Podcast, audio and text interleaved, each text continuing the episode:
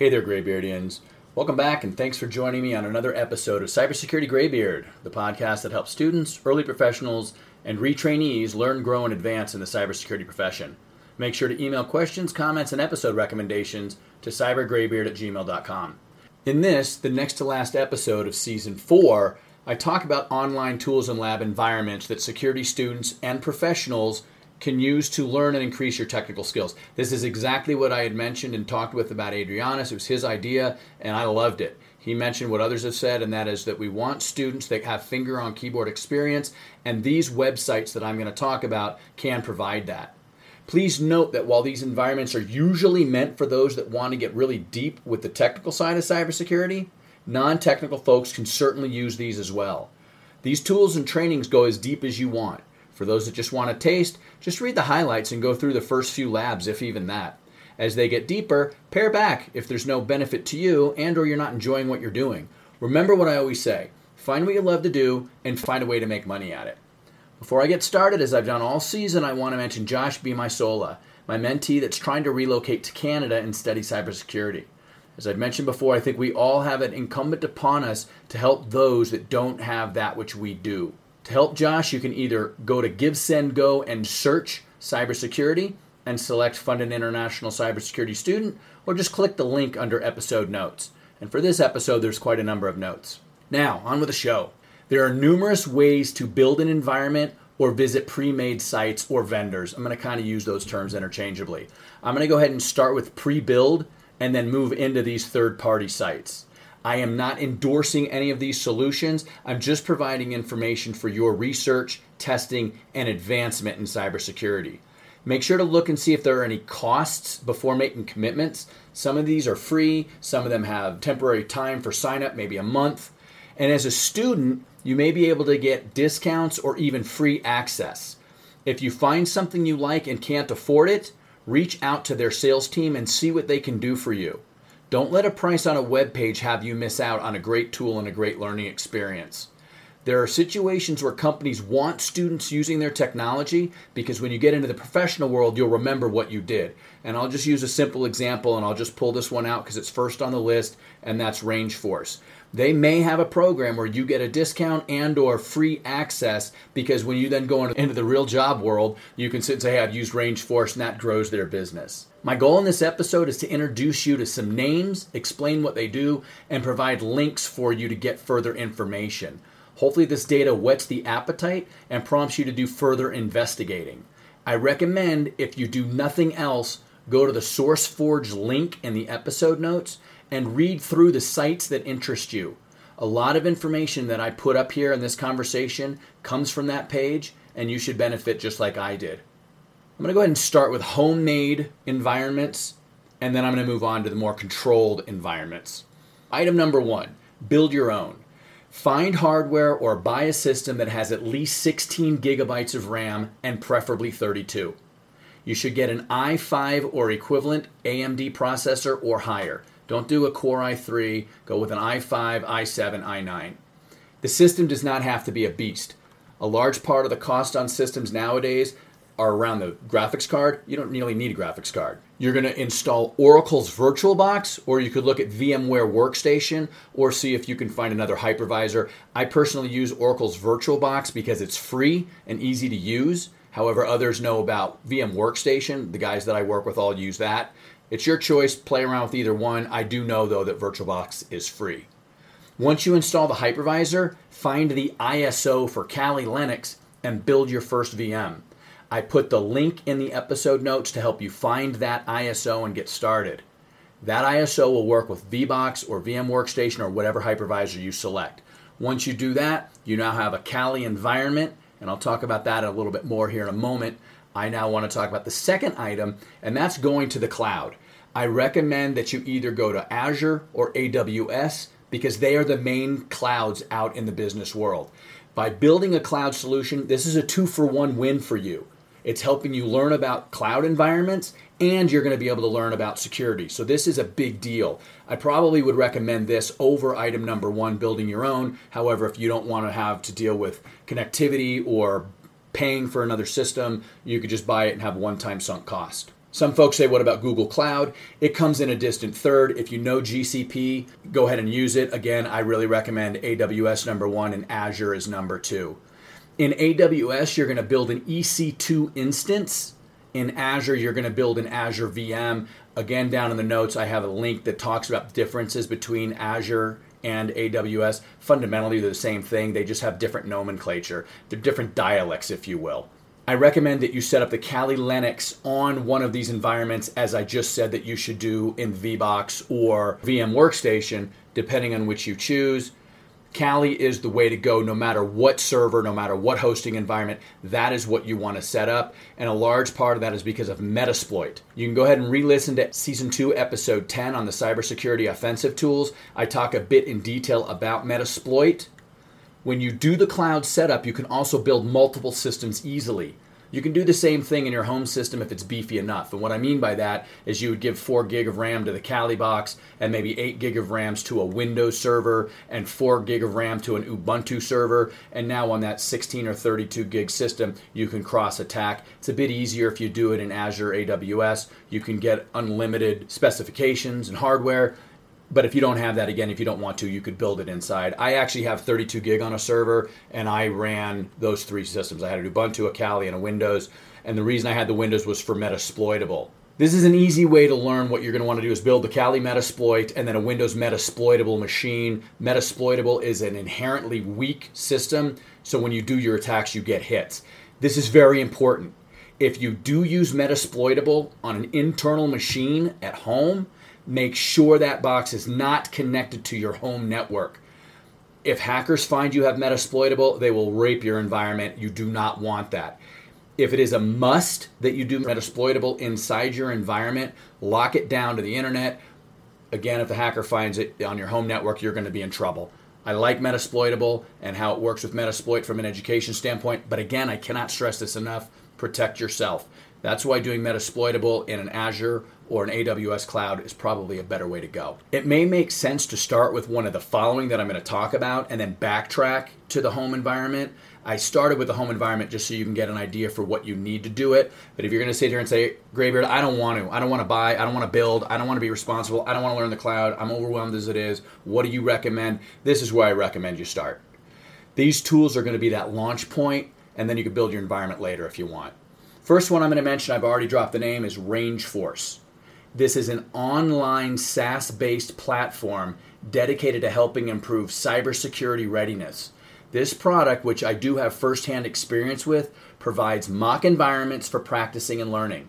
There are many solutions and resources at Rangeforce. This should be your first stop on the journey of finding a place to get real world, hands on experience with cybersecurity simulation and testing environments.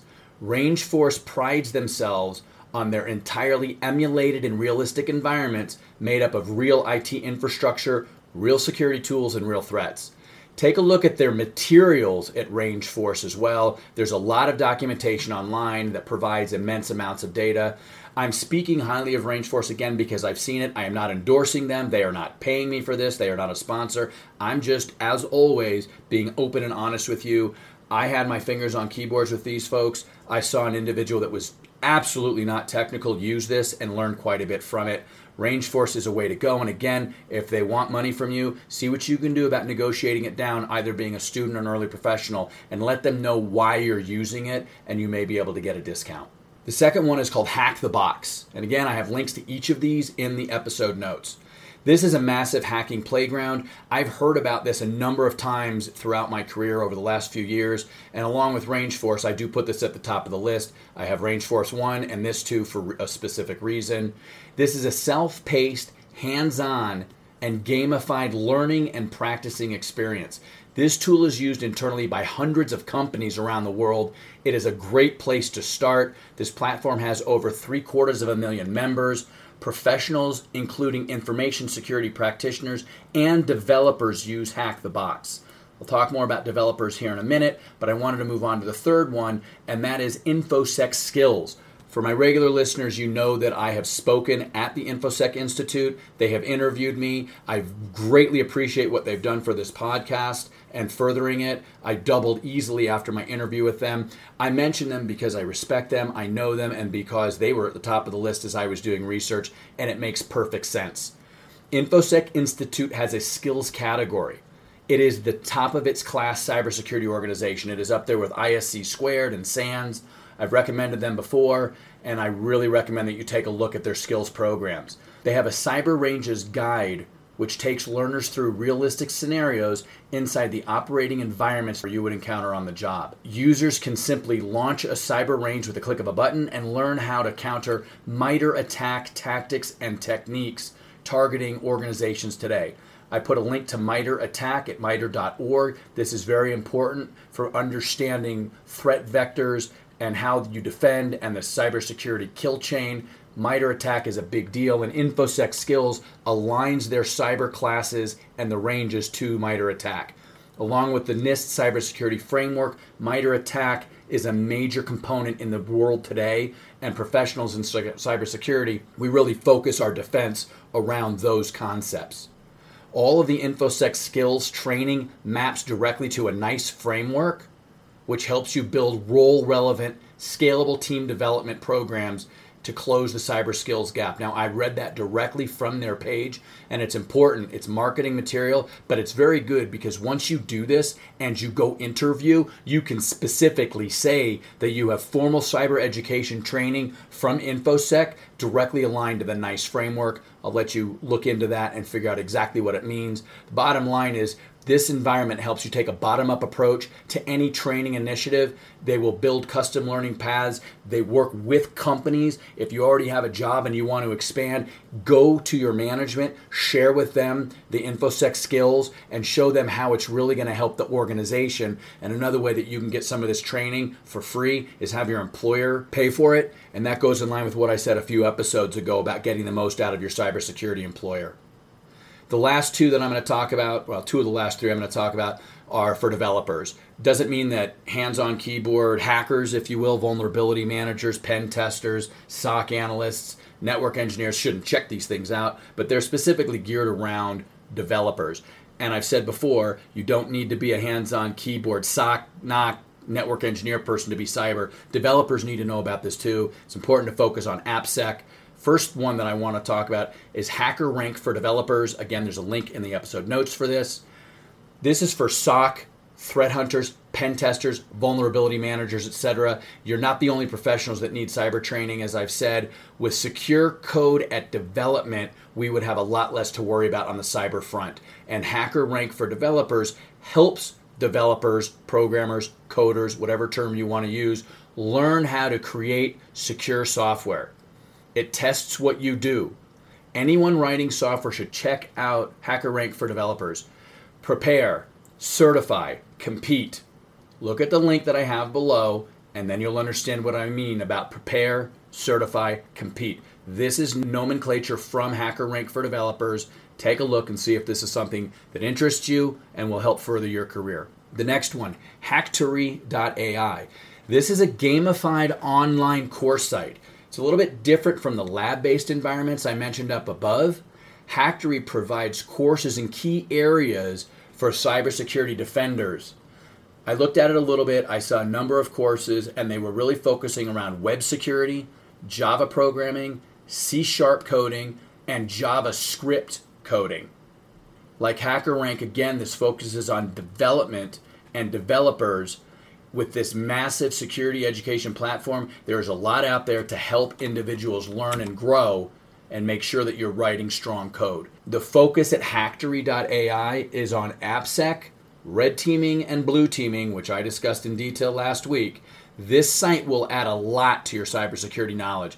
Check out Hacktory.ai. The last one I'm going to mention, you all probably know about. You've all probably gone there and done a lot with it, and it's wonderful. There is a boon in our civilization because of this company YouTube.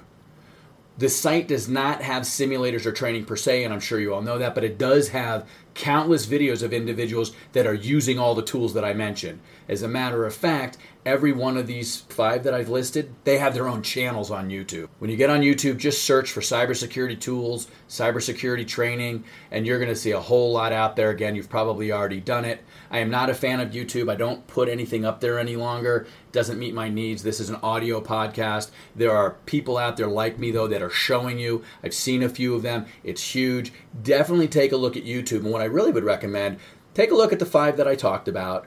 Go to YouTube, look at the channels, look at some of the videos and hear people talk about these platforms, find out why they like it, and see if this is an area for you to go down. This is a lot. There are a lot of tools, there's a lot of services, there's a lot of programs out there. And as I mentioned, I just did this to whet the appetite. I know this is overwhelming and intimidating. I'm overwhelmed and intimidated just researching this episode. I've spent hours looking at these products, and it's a lot. That is why I wanted to do this and like I said, when I was talking to Adrianus last week in the NordVPN episode, he mentioned how important these technologies are. I wanted to help you with it. My season's winding down. I only have one more episode next week, and that is going to be on cybersecurity in the news. For now, though, don't get overwhelmed. Take a look at the notes. You can easily get lost in this forest, and I just wanted to point a few trees that can get you started. Once you check them out and get a feel for what you want, it's going to be easier. Take a look at the episode notes again and read the SourceForge comparison page that I linked to. There were at least 20 different ones in there.